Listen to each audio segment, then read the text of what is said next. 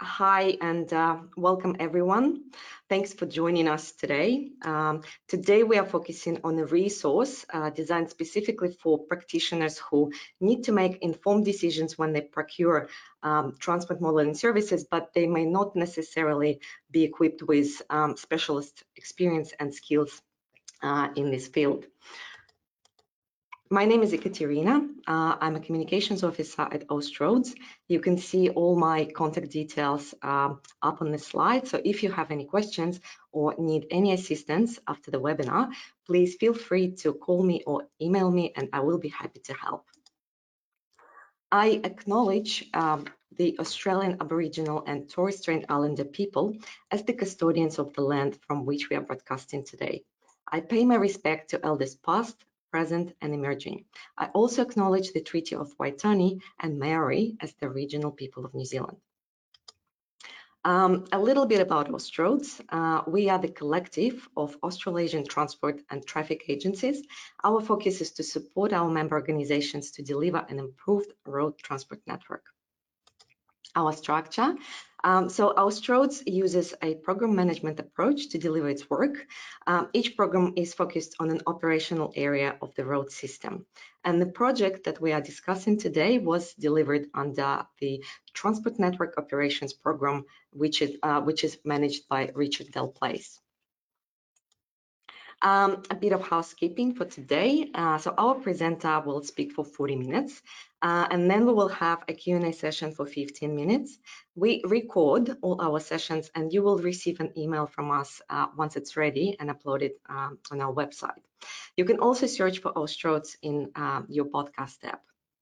Uh, the report and the slides uh, this webinar is based on uh, can be downloaded uh, from the handout section of your sidebar uh, which you will find on the right hand side uh, of your screen. This report can also be downloaded from the website for free. Um, please send us your questions at any time during the webinar. Just simply type them in the questions box.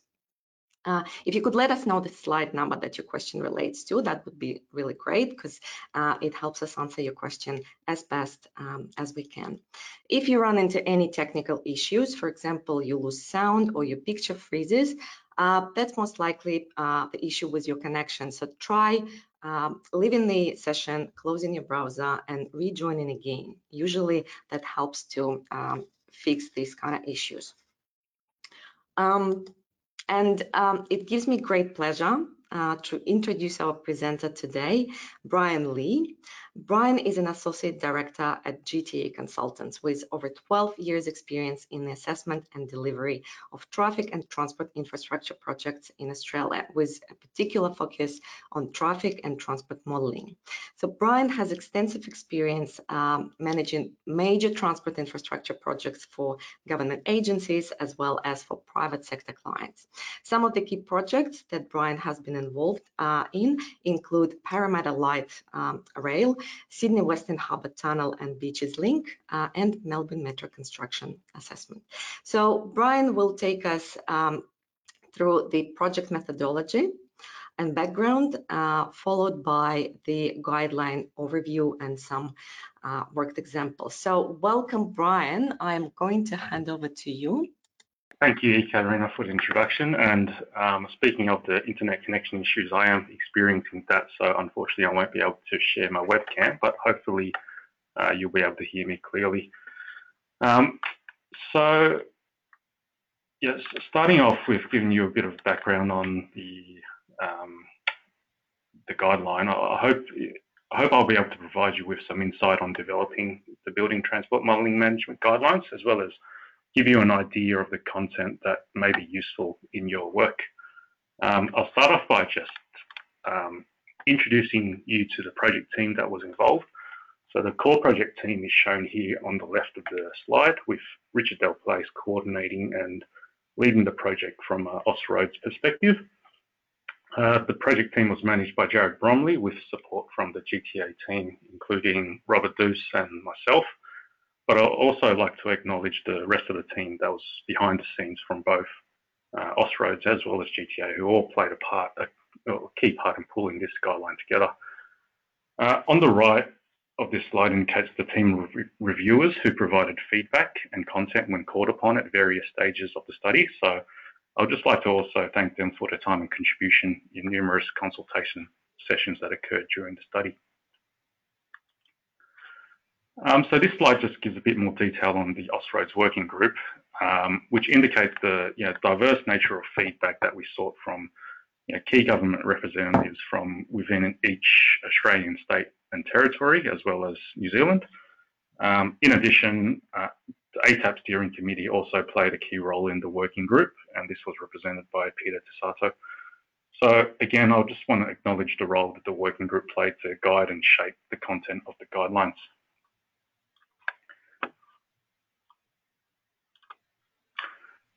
Now to just provide you with a bit of background on the project, uh, transport modelling in its various forms are, are fast becoming almost a standard component for any project or study and they're typically used to inform the transport impacts as well as uh, use as a basis to make uh, decisions. Uh, there is a you know, vast quantity of technical material available to en enable model users in the application of modelling, uh, including Austroads who already have a suite of guidelines available as shown here in those pictures. And there is some handout material for this webinar which references some of the, the links to access these guidelines. But noting that yeah, existing guidance and some of these Austroads may potentially be historic and outdated. So just keep that in mind when looking at those guidelines. Um, nevertheless, there is probably limited guidance targeted specifically at the management of modelling studies, which is the purpose of this guideline. And you know, guidance available is typically you know, directed at technical audiences or modelers themselves. So having consideration to the background and, uh, and the project, um, the Building Transport Modelling Management Guidelines have been developed to uh, address the items that are listed here as the purpose and objectives. Um, I won't go through each of these dot points uh, in detail, but I guess in summary and overall, uh, the, the, purpose of the study was to develop um, guidance for the target audience, which I'll talk to in a second, uh, and hoping to assist them to make informed decisions when commissioning uh, mesoscopic, microscopic, and intersection modelling services, as well as managing the and communicating the associated processes. Um, the guidance is not intended to equip the target audience with technical knowledge and detail about models themselves. So, uh, yeah, it's not supposed to enable to them to run models and that kind of stuff, but hopefully uh, the guidelines will form part of best practice guidelines for modelling that Austroads is contributing to. So to help explain who this guideline is uh, predominantly targeted at, the figure shown on this slide shows an indicative project team structure for a project um, that involves some modelling work, uh, both on the client side as well as the service provider side. So uh, keep in mind that, again, this is just a typical structure, and I'm, I'm sure there's uh, many variances of this structure, but uh, this can be used as a guide. Um, and as shown in this figure, the guidance is kind of geared towards the project manager on the client side, and hoping to give them a high-level understanding of the modelling processes and requirements in order to improve their communication with the service provider as well as other stakeholders as required. Um, I'd also want to highlight that while we've defined it as such, the project manager on the client side, uh, this does not preclude the ability for others, such as students or even modelers themselves, to use this guideline and, and get an understanding of what is expected from uh, by modelling and how best these is managed, as well as understanding the whole process. Um, also, just want to reiterate that yeah, this um, guideline is not intended to replace the technical guidance that modelers rely upon to develop their models or even replace agency processes or protocols. And rather, hopefully, it will complement the existing suite of guidance that's already available in order to assist the target audience. So the, the, next part of this webinar, um, I will take you through the approach adopted to develop these guidelines, as well as highlight some of the key drivers that helped us target the specific areas of the modelling process, which was considered necessary for the target audience. Um, we will first look at the approach, which will be summarised in this slide. Um, the first step that was undertaken was to look into the industry and do some background research and prepare a literature review of all available model guidelines or modelling papers that we could get our hands on really. Um, the research conducted was expansive and looked at documents at both national and international scale. Um, so it's important to note that when developing these guidelines, we, we, there was no intention to almost make up a new set of rules. Uh, rather, this research was important as we looked to uh, use the information from these documents to inform the content if there was already uh, comprehensive or uh, reliable information that we could draw upon. Uh, in addition, as part of this initial step, we also undertook an actual survey that was released to the Road and Transport Agency representatives, as well as their, uh, some of their modelling consultants. Um, one of the key objectives of the survey was to gain some feedback on some current strengths and weaknesses in the available guidelines, uh, understand the current working processes, as well as identify any gaps in the current guidelines for project managers, and yeah, the, the, results of this survey ultimately helped to shape the structure and content of the building transport modelling management guidelines, and I'll take you through that shortly. Um, the next phase, once the industry research and review was completed, was to prepare a working structure of the document and the intended content for review by the working group. Uh, as indicated in the previous slides, the working group consisted of representatives from all states and territories, including New Zealand, and as such, we were able to get a good grasp on the expectations that agencies have individually as well as collectively, and we tried to accommodate that in setting up the guidelines. Following agreement on the, the working structure of the document and the intended content, um, yeah, it, it, was time to actually you know, prepare the actual content of each of the chapters, which um, yeah, was a long and iterative process um, that was reviewed many times by the working group and the various uh, other other uh, stakeholders that are involved. Um, and we, we, ensured that this feedback was fed into the process to ensure that the content was appropriate and suitable and not contradicting what uh, you know, each jurisdictional agency may strive for from a modelling process perspective. And then finally, the, uh, the report was reviewed and published uh, following a review by the Austroads board. And then here we are now with the training webinar. Now this next slide, um, it shows a typical model hierarchy on the left-hand side, uh, starting from you know, your strategic models at the upper, upper, level, followed by your simulation being your mesoscopic and microscopic models, and then down to your detailed intersection modeling. Um, we'll talk to this a bit later on, but I guess the point of this slide is to highlight that the focus area of this building transport modeling management guidelines is, uh, is at the simulation or mesoscopic and microscopic model, as well as intersection model level. Um, also, just to point out that, that, during this process, we also uh, were engaged to develop some guidance for project managers at the strategic model level, uh, but this was prepared to mainly to perform, uh, inform um, you know, future updates to the ATAP demand modeling guidelines.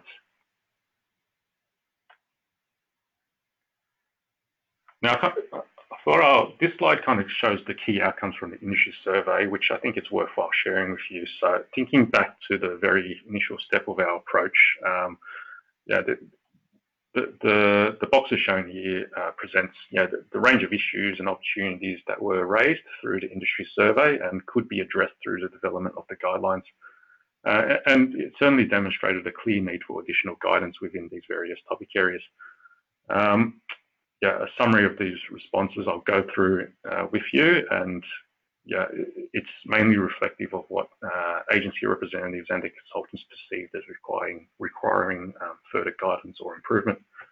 So things such as understanding what the model purpose uh, purpose of modelling and the questions being asked of modelling, uh, the knowledge of different types of models and the model categories, how they can be defined and the different terminologies used, um, understanding the limitations of models and being able to manage the expectations of what you can expect to, to gain from modeling.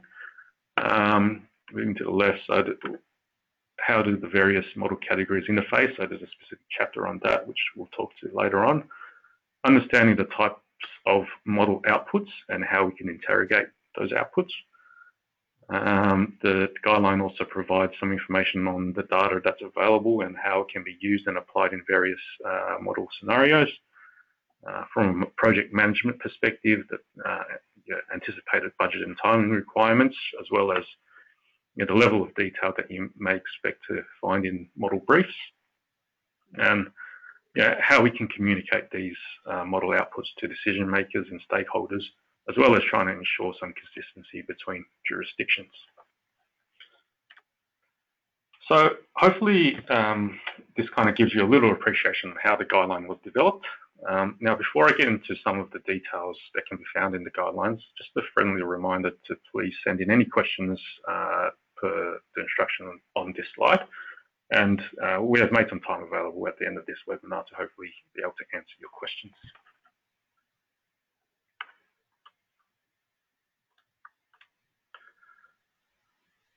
Now the next, the next part of this webinar will give you an overview of the content that can be found in the guidelines and hopefully assist uh, you in your interactions with modelling. Um, I think it's important to reiterate upfront that you know, the content that can be found in these guidelines is not intended to be the sole source of information, and it doesn't it does not intend to sit above any requirements that may be already stipulated by government agencies. Rather, it, it tries to bridge the gap where there may be uncertainties or inconsistencies and hoping to steer you know, project managers or whoever's reading this guideline, steer them on the right track if uh, if they're unable to find a suitable modelling resource or if yeah, um, there's no one available to assist them.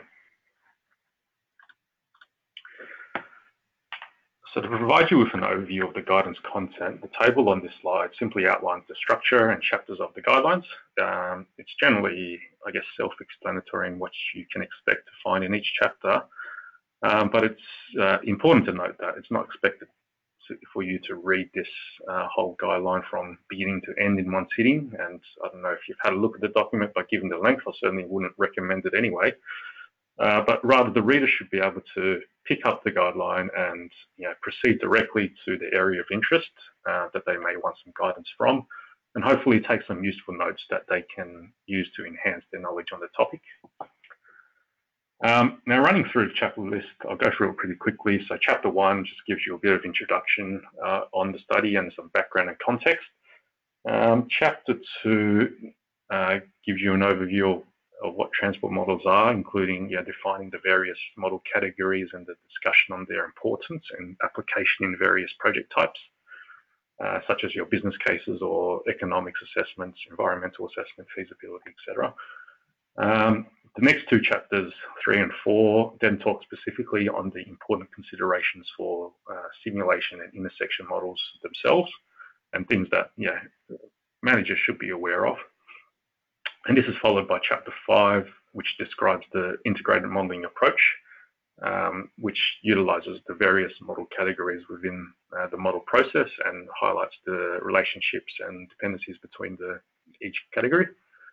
Um, chapter, chapter six then provides some guidance on the typical modeling process and what is important for a project manager to consider throughout the process from project inception to completion.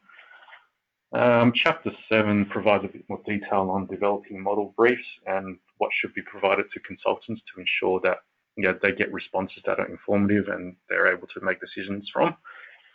Uh, chapter 8 talks about the data side of things and you know, different types of techniques and how, how they relate to the different model categories, as well as some kind of key common challenges and uh, risks associated with data. And then finally, chapter 9 uh, talks to the different types of model reports that are generally expected when uh, during the modeling uh, during a modeling study. Um, also important to note that throughout the document, uh, there are some project manager consideration call-out boxes. I think the format might have been changed uh, from what you can see on the slide, but it should be pretty clear in the document. But these have been included throughout the guideline to highlight some of the key topics or items that should be understood by project managers. Uh, it's certainly by no means the only considerations to, for project managers or the audience, but rather they're simply important uh, thoughts relevant to the respective chapters and it should be read into context of the surrounding discussion. Now, the, the following slides in this section of the webinar will reference the typical modelling process, um, which is shown on this slide, and identify how and where the respective chapters of the guideline could be used to you know, assist the audience through each stage of the process. Um, just a bit of a warning that the content of this webinar is not intended to go through each topic area or chapter in, in a high amount of detail, and so I'm going to try to maintain a balance of you know, providing an overview, but also adding detail where there are some important considerations. Uh, but hopefully at the end of it, it'll create some awareness on the content that is included to, uh, I guess, help kick off your journey into the modelling world or assist um, your current processes. Um, so we'll start off by looking at the guidance from uh, for pre-engagement activities, which we've labelled it, where the project manager may be looking to define what a model will be used for in the context of the study, um, they might be looking to prepare model briefs for consultants to respond to and how they can evaluate these responses. Um, and then following the pre-engagement activities, you'll, you'll, we'll look through the guidance, identify how the guidelines can be used to inform project managers following procurement of a consultant to undertake and deliver the modelling work. So um, I guess the first step outlined in the typical modelling process is to define the model purpose and the objectives. But before jumping into what you know a model can be used for, uh, chapter two of the guidelines provides an overview of the current situation and the common issues that are faced with modelling in order to give you know, readers some awareness of these problems. Um, it also sets out the preamble on how this guideline could be used to tackle some of these common issues, such as you know, that, um, there may be issues and limitations with these existing guide, guidelines. That um, there are inconsistent approaches, so various jurisdictions may have different ways to approach a particular study. Um, the relevance and advice of data, uh, enhancing the collective use of the various models, so how best to undertake an integrated modelling approach and the risks associated with it, as well as communicating the model outputs. And you know, the development of these building transport modelling management guidelines have been prepared to try to address these issues. Um, chapter 2 also provides some comprehensive information regarding various models themselves and tries to simply define each model category um, and identify, identify how they can be used within the context of various types of transport studies. Um, it's I think it's highly important for project managers to know as the type of model would have an impact on the type of outputs that could be attained in order to properly inform the project and communication with stakeholders. So being able to make an informed decision and participate in discussions with the technical team members early in the project process would certainly go a long way to help project managers be able to help guide and shape the methodology that's being adopted for modelling. Um, so uh, this figure on the left here shows the, the model category, and that's found in chapter two, and you know, highlights some of the typical uh, purpose that they're applied for. Obviously, there are can be a bit subjective, and you know, there are various ways and that you could define where a particular model sits within this hierarchy. But uh, yeah, referring back to the literature, literature review, this is kind of almost the most common one that, um, that you can find out there. Same with the uh, definitions and categories on the table on the right. Again, this can be found in chapter two. Uh, this is just a yeah, high-level summary to give project managers and the target audience the an overview of um, yeah, the typical definitions and features of these various model categories. Um, also found in chapter two, but not not uh, shown on this slide or in this slide package, is um, there is a section that outlines some of the key elements that should be considered when selecting a model technique to inform a study.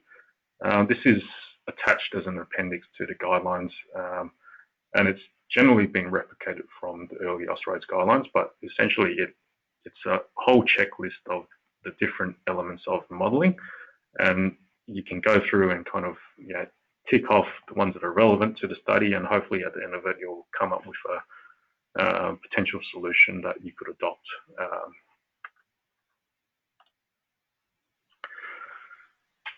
I guess uh, moving on. So after setting up the model purpose and objectives, uh, a model brief is usually then developed and tailored to the specific purpose, which would seek to outline to you know, respondents uh, on what is required from a modelling perspective. Uh, chapter 7 of these building transport modelling management guidelines is dedicated to outline the importance of developing a comprehensive brief uh, and some of the key considerations on what, what would help to gain a comprehensive review uh, response for review. Um, the more, I guess, the more useful information that can be provided to respondents of the brief ensures that there is clarity in the model requirements for service. Um, and then modelers can then make a sensible decision in their proposed approach.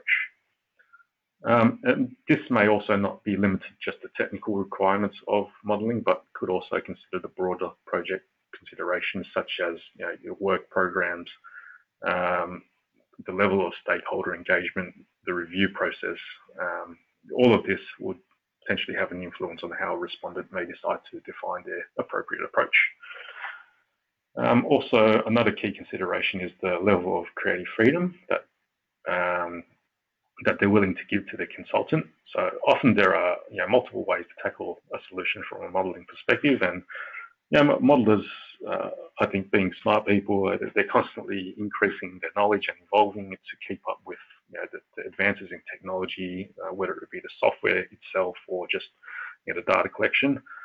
Uh, so the, the, brief should also you know, consider whether you know, it's pertinent to stick with um, what has been prescribed or traditional methods or allow for these alternate methods to be considered without distracting from the suitability of the modeler's response.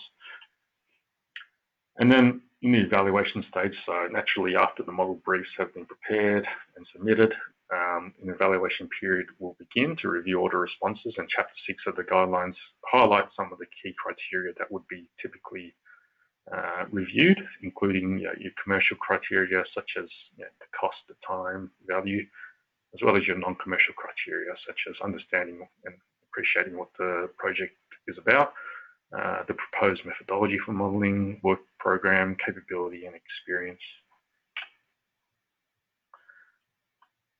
And then that kind of leads us to the post-engagement stage. So upon procurement of a successful consultant, the modelling work will naturally commence with the key activities summarised in these stages from project inception to the data collection to delivering the model service and then the review and audit process and the reporting completion of the modelling. Um, the next slides will yeah, provide you with an outline on how these guidelines can help assist project managers during these post-engagement stages, um, starting off with project inception. So chapter six of the guidelines offers some guidance on the typical items that should be discussed or agreed upon during the project inception meeting. Um, and I think this is important to consider because um, ensuring you talk about the right things at inception would kind of go a long way to ensure the success successfulness of the project. Um, so items such as you know, introducing the team members and agreeing communication protocols, uh, clarifying anything regarding the models and their requirements, agreeing on data collection and uh, the timeframes and project management requirements, all of this can be discussed at project inception and chapter six gives you some information on that. Um, and then I guess the first step, uh, the next step is transport data collection, which is generally, I guess, considered the first step in any modeling process. Um, as you may or may not be aware, uh, you know, models are heavily reliant on current traffic data, which is used to develop you know, a baseline or reference model from which the model will be calibrated and validated to. Uh, so Chapter 8 of the guidelines provides some comprehensive information on the role of data in the modelling process and its impact on the delivery of successful or even unsuccessful models. Um, chapter also goes through all the kind of typical data collection techniques that can be considered uh, when collecting information about traffic volumes on roads or traffic performance on the road network, as well as any other requirements depending on the, the project scope. Uh, in addition, the, the, challenges in collecting suitable data is presented to inform project managers of the risks, risks involved in collecting traffic data and you know, methods in the way that this can this could be minimized or supported by other forms of analysis. Um, also contained within this chapter is some discussion on the more recent trends in data collection, uh, particularly big data or large data uh, sets that are becoming more and more available through open source channels. Uh, they can be accessed online or purchased from other companies or you know, obtained from you know, government agencies.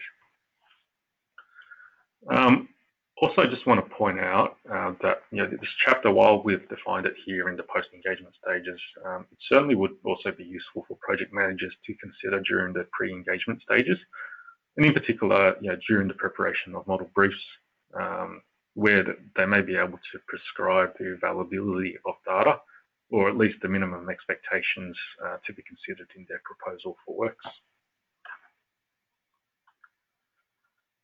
So now moving on to the modeler actually delivering the modelling service, uh, chapter three and four of the Building Transport Modelling Management Guidelines has uh, some content on specific elements that make up you know, simulation and intersection models. Uh, obviously, we, we could talk for a very long time about the individual models themselves and um, yeah, this chapter does not intend to cover every single element as well. So what you should find in the guidelines is hopefully some clear and concise commentary on some of the key elements that project managers should be aware of when managing their consultant. And um, these are listed here, which I'll uh, just talk to for a second. So things like selecting uh, the model extents, such as you know, how far or wide should you go with the study area, um, what should make up the model network that's being assessed at the composition, uh, things such as you know different road types, uh, different driver behaviours, vehicle types, and the modes of transport should be considered. Um, the chapter also provides you know, a generic modelling process and some anticipated timeframes uh, for the delivery of certain uh, things within the modelling process. Um, it identifies some of the key features for the development of a base case model, um, as well as referencing some criteria in how you may be able to deem an appropriate model. Um, it also outlines some uh, scenarios that could be tested in the future years, such as you, know, you do nothing scenarios or you do minimum scenarios, as well as different types of options that can be tested in the design years. Um, and then it also provides a little bit of information about the typical model outputs that you could attain from the various model categories. So having you know, this level of knowledge will at least enable the project manager to be able to communicate with their modelers on some of the technical items without being lost in all the information that may be available or communicated. So, and it, would also help uh, the project manager being able to communicate this to the other project team members or stakeholders uh, as required. Um, similar to the data collection chapter. Uh, this chapter would also be useful for project managers during the pre-engagement stages um, in order to help set out the modelling requirements for their project. Um, the next slide just outlines yeah, an integrated modelling approach, which uh, is discussed in chapter five. Um, this is a common approach where model categories um, of models are used, each with their own purpose, uh, but all have a role to play, you know, play in, in order to provide a holistic assessment of the road or transport network. Um, chapter 5 outlines some of the typical compositions of integrated modelling, which may comprise of some or, or all of the modelling categories but noting that yeah, to ensure successful application of integrated modeling, the, the outputs of the higher order models, such as your strategic models, should be used as an input into your, your lower order models. Um, and whilst this figure looks uh, somewhat simplistic, it's certainly not as straightforward as it appears on paper as yeah, there are many considerations given the different levels of details between the categories of modeling. So this chapter talks to this and the challenges faced and provides some examples of those common challenges, as well as some you know, potential solutions that you could consider to address them.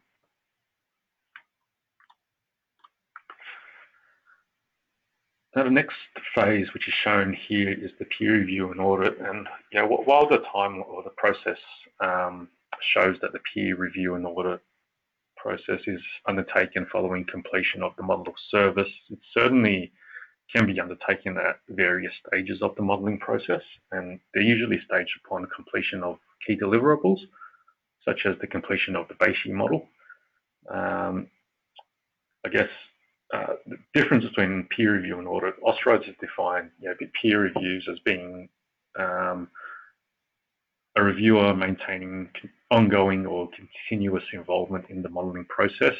Uh, so they have the ability to review models and documentation um, and ensure that the model is on track, uh, whereas an audit uh, has been defined as um, a review upon completion of the, the modelling and their assessment.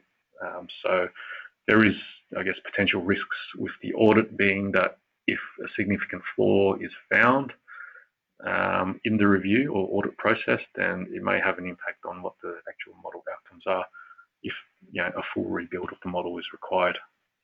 But you know, I guess nevertheless, the, uh, nowadays the terms can be used pretty loosely, and you know, it should be the onus of the project managers to understand you know, how they would like the review process to be undertaken, and you know, more commonly, a peer review, as it's defined here, is typically undertaken for the larger scale models, uh, where the, the, importance of the model is higher uh, in comparison to some of the smaller scale models where uh, they're generally a bit more uh, easier to manage.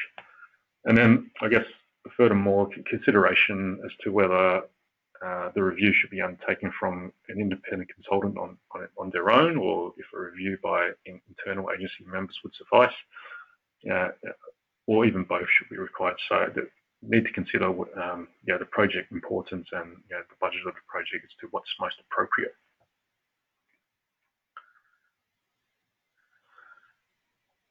Um, so coming towards the end of the modelling process, uh, model outputs and reporting has been identified. So Chapter 9 of the Building Transport Modelling Management Guidelines provides some key considerations into the content and structure of the typical model reports that are prepared. Um, however, noting that yeah, you should check this with the project to ensure that the report is able to communicate to the objectives of the study. And the, also kind of reiterating that the requirements from the relevant road and transport authority should also be adhered to and referred to rather than solely, solely uh, relying on this guideline. However, um, while the process here is um, also shows that the model reporting comes after the completion of the modeling service, uh, certainly not necessarily the case. Uh, for example, the, the model scoping reports, which is the first report listed here, outlines the methodology that modelers would propose to undertake the work. Uh, and this should be completed and agreed to prior to the commencement of any modelling work. Uh, the base model calibration and validation report, which documents the inputs, assumptions, and outcomes of the base year model, uh, should be completed and endorsed by the relevant project team members and their reviewers upon completion of the base year model and prior to any options testing. And finally, the option assessment report naturally comes upon completion of the modelling service.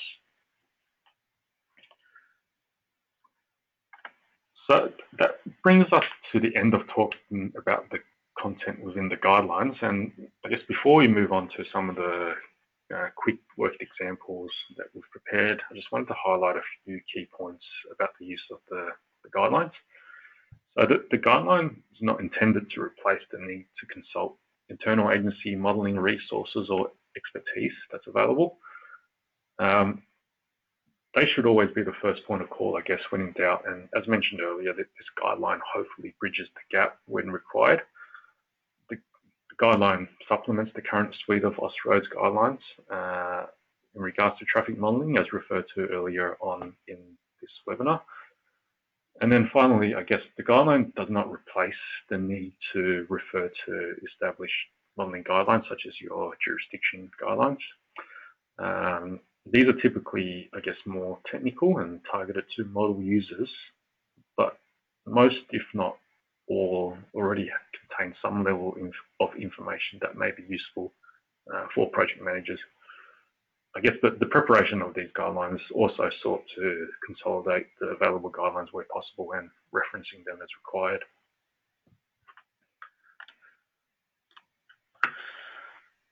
Um, this final section of the webinar, I'll provide you with some quick work examples to demonstrate how the guidelines could be used in some hypothetical scenarios.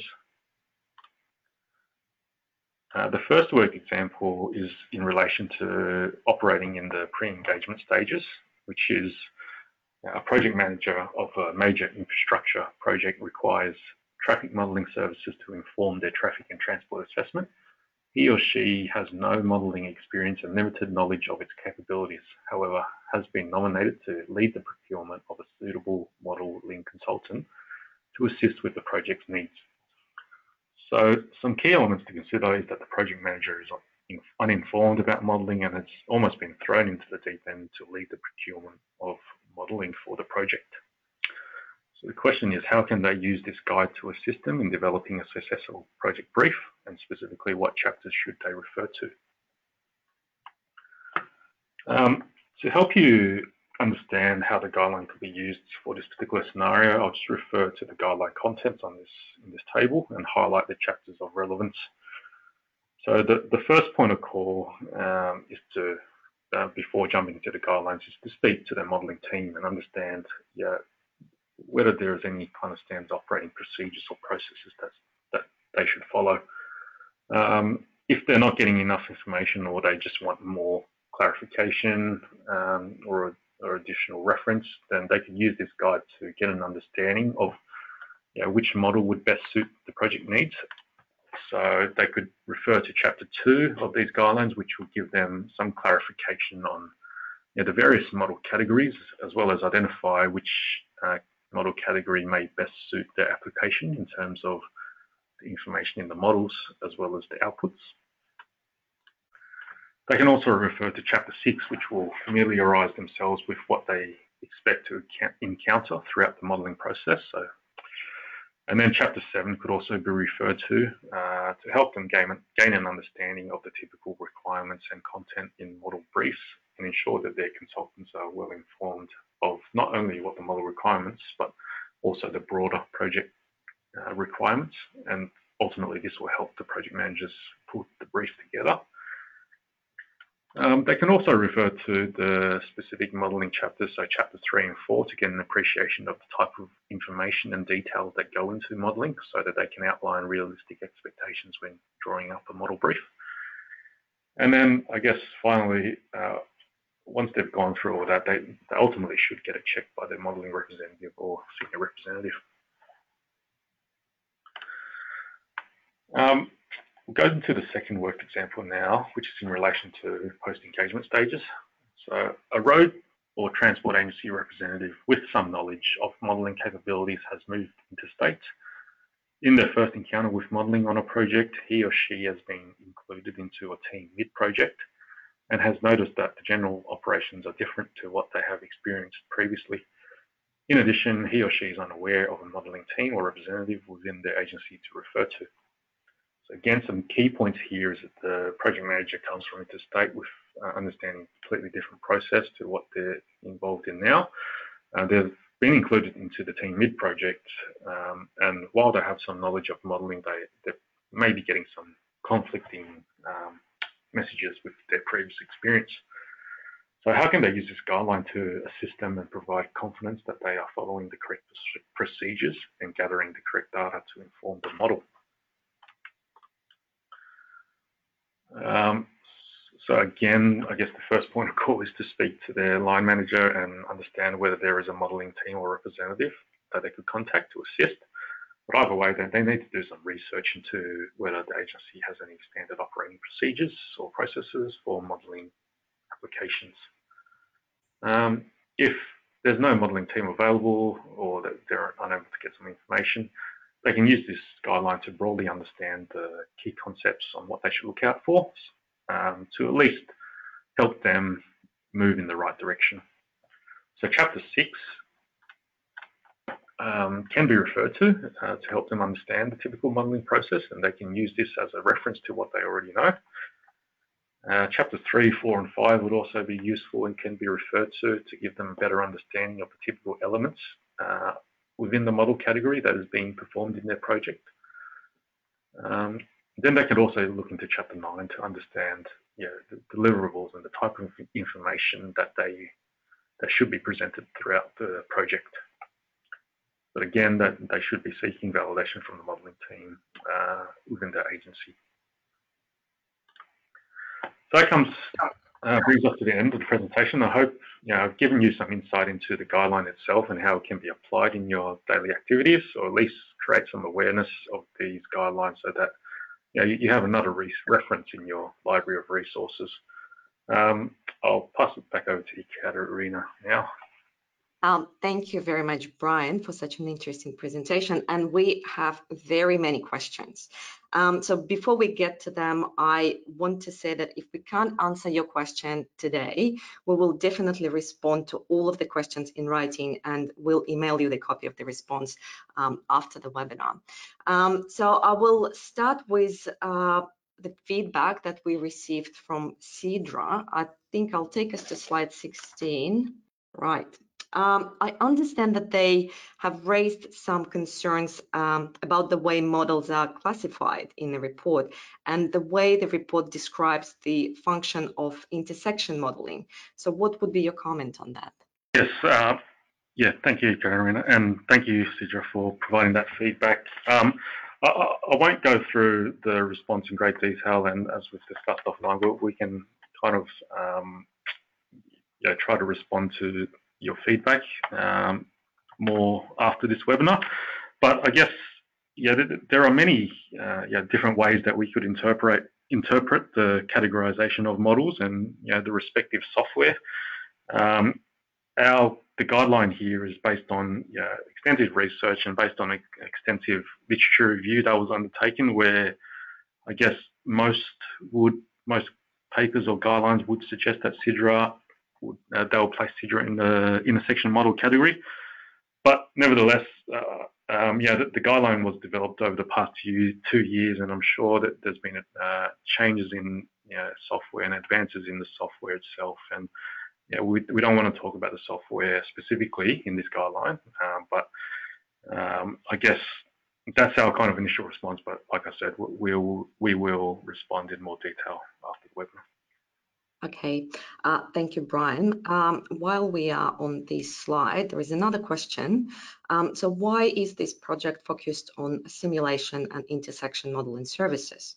Are they only uh, are they the only models available, or is it because they reflect certain aspects of uh, transport operations, for example, safety or efficiency or budgeting, uh, etc.?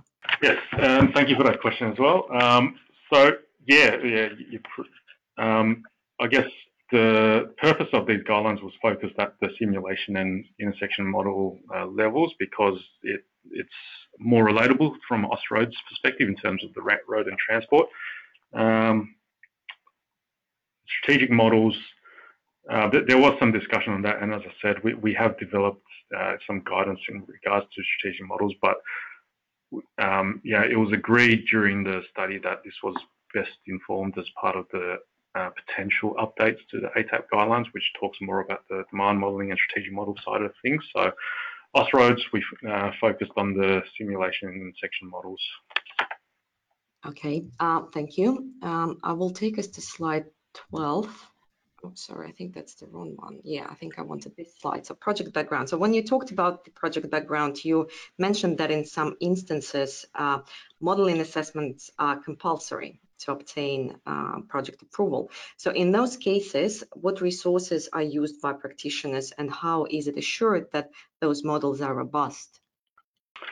Yep, um, thanks for that question as well. Um, so I guess, yeah, typically a lot of the resources are based on yeah, existing jurisdictional uh, requirements such as, yeah, to reference a few, like your roads, roads and maritime services, traffic modelling guidelines, there's Vic Roads guidelines for these types of models, uh, main roads, Western Australia. So there's a whole suite of information that's already out there that's uh, been developed and a lot of research has gone to by agencies themselves. So um, again, just reiterating that, yeah, the, the development of these building transport, this building transport modelling management guidelines is not to you know, sit above those requirements, or yeah, it's it's hopefully complementing that suite of guidance. And um, as I I think I tried to uh, reiterate in the webinar that we we look to we sought information from all those guidelines and try to consolidate it all to provide, you know, a consolidated set uh, for from Austroads' perspective. So we, we certainly don't uh, preclude the need to refer to the jurisdiction guidelines. Um, but yeah. Okay, thanks. Um, so I guess, yeah, now we need slide 12. Um, one of our participants um, is asking, is it expected that the guidelines will become a mandatory requirement for state and federal transport agencies or just uh, a resource to use um, at their discretion? Yep, um, more the latter. I guess it's again, it's to complement the existing suite of guidance that's uh, already available uh, in the industry.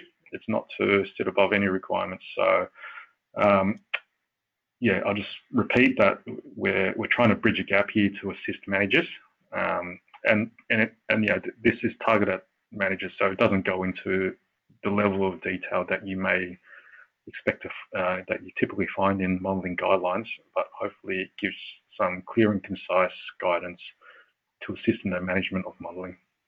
Right. Um, will it provide assistance for scenario planning and um, analysis examine, uh, uh example for, for example, for post-COVID-19 planning and analysis? Not that I'm aware of. I, I, don't believe it does. It does provide some guidance on uh, yeah, the, the, type of scenarios that can be assessed uh, for the various uh, simulation and intersection models. Um, obviously, we've developed this over the past two years. Uh, yeah, post COVID being yeah, the, yeah, a very fresh subject. It's probably not talking to that directly, um, but yeah, we, we, we certainly have some information there regarding how scenarios could be um, developed or tested.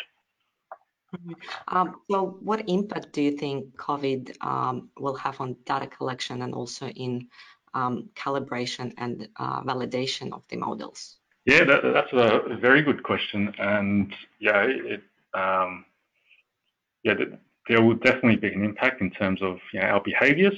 Um, and yeah, putting modeling aside it's just the general kind of social behaviors that are going to change, which has a flow-on effect to the road and transport network.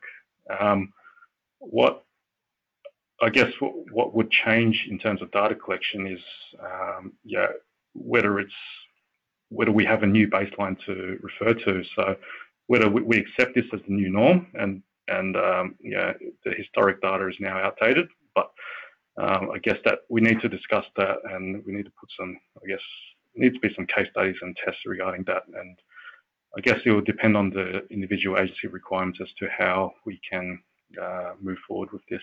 Uh, thank you. Um, the next question uh, relates to uh, slide 13, where you talked about the target audience.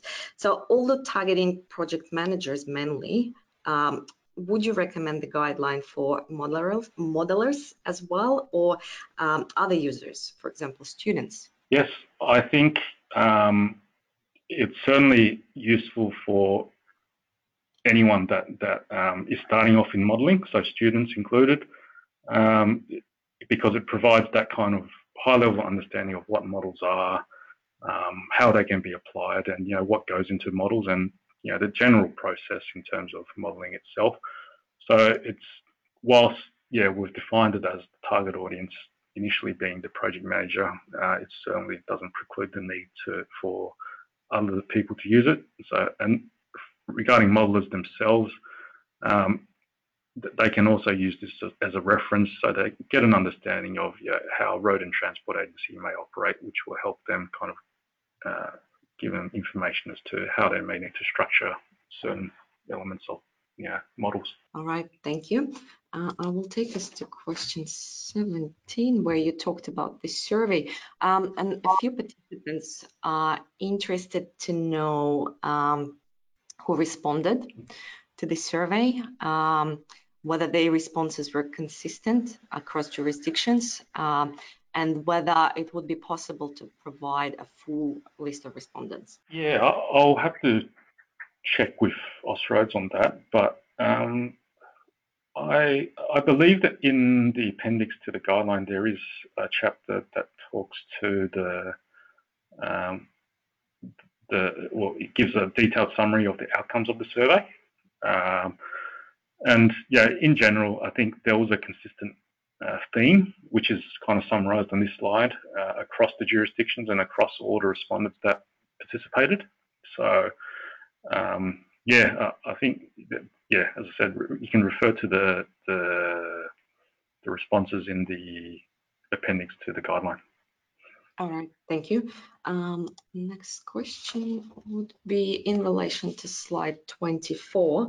Um, so what models are held and maintained by road agencies and how do they provide access to these models models to projects that uh, need to deliver specific modeling analysis?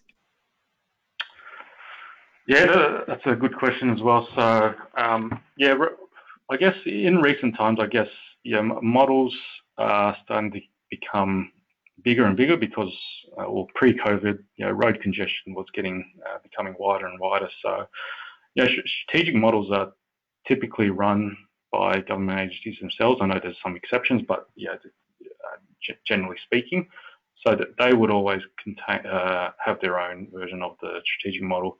But talking specifically about simulation and intersection models, um, it's becoming more and more common that you know, road and transport agencies have you know, uh, a large scale simulation model that can be released to uh, or to use for specific projects. So that they have a kind of database of the models that are being developed in order to ensure some consistency in the approach that's adopted, as well as kind of trying to give a starting point or help with a starting point in the development of a model. Um, but yeah, obviously should refer to your individual agency, uh, road and transport agency if you want further details on that. Uh, thank you. So while we are on this uh, transport models slide, another question is, are there any models that consider or interact with public transport models, example, rail, bus services? Um, yeah, yeah, definitely. So yeah, your if again, if we talk about simulation models uh, in particular, um, yeah, that simulation models have um, various vehicle types that could be incl included um, and considered in the in the model. So you can include train services, you can, you can include bus services, which all have a interaction with the road and transport network, and that can be considered in, in the assessment. Um, I understand intersection models also have that capability as well, but I guess not as detailed as a simulation model in terms of the behaviors of uh, public transport services or other modes of transport. And then your strategic model also has a consideration to the various modes and the yeah, attractors and generators of uh, various modes of transport. Uh, thank you, Brian. Well, we have uh, very many questions. Uh, I will just ask one last one. Um, so are there any short courses on transport modeling?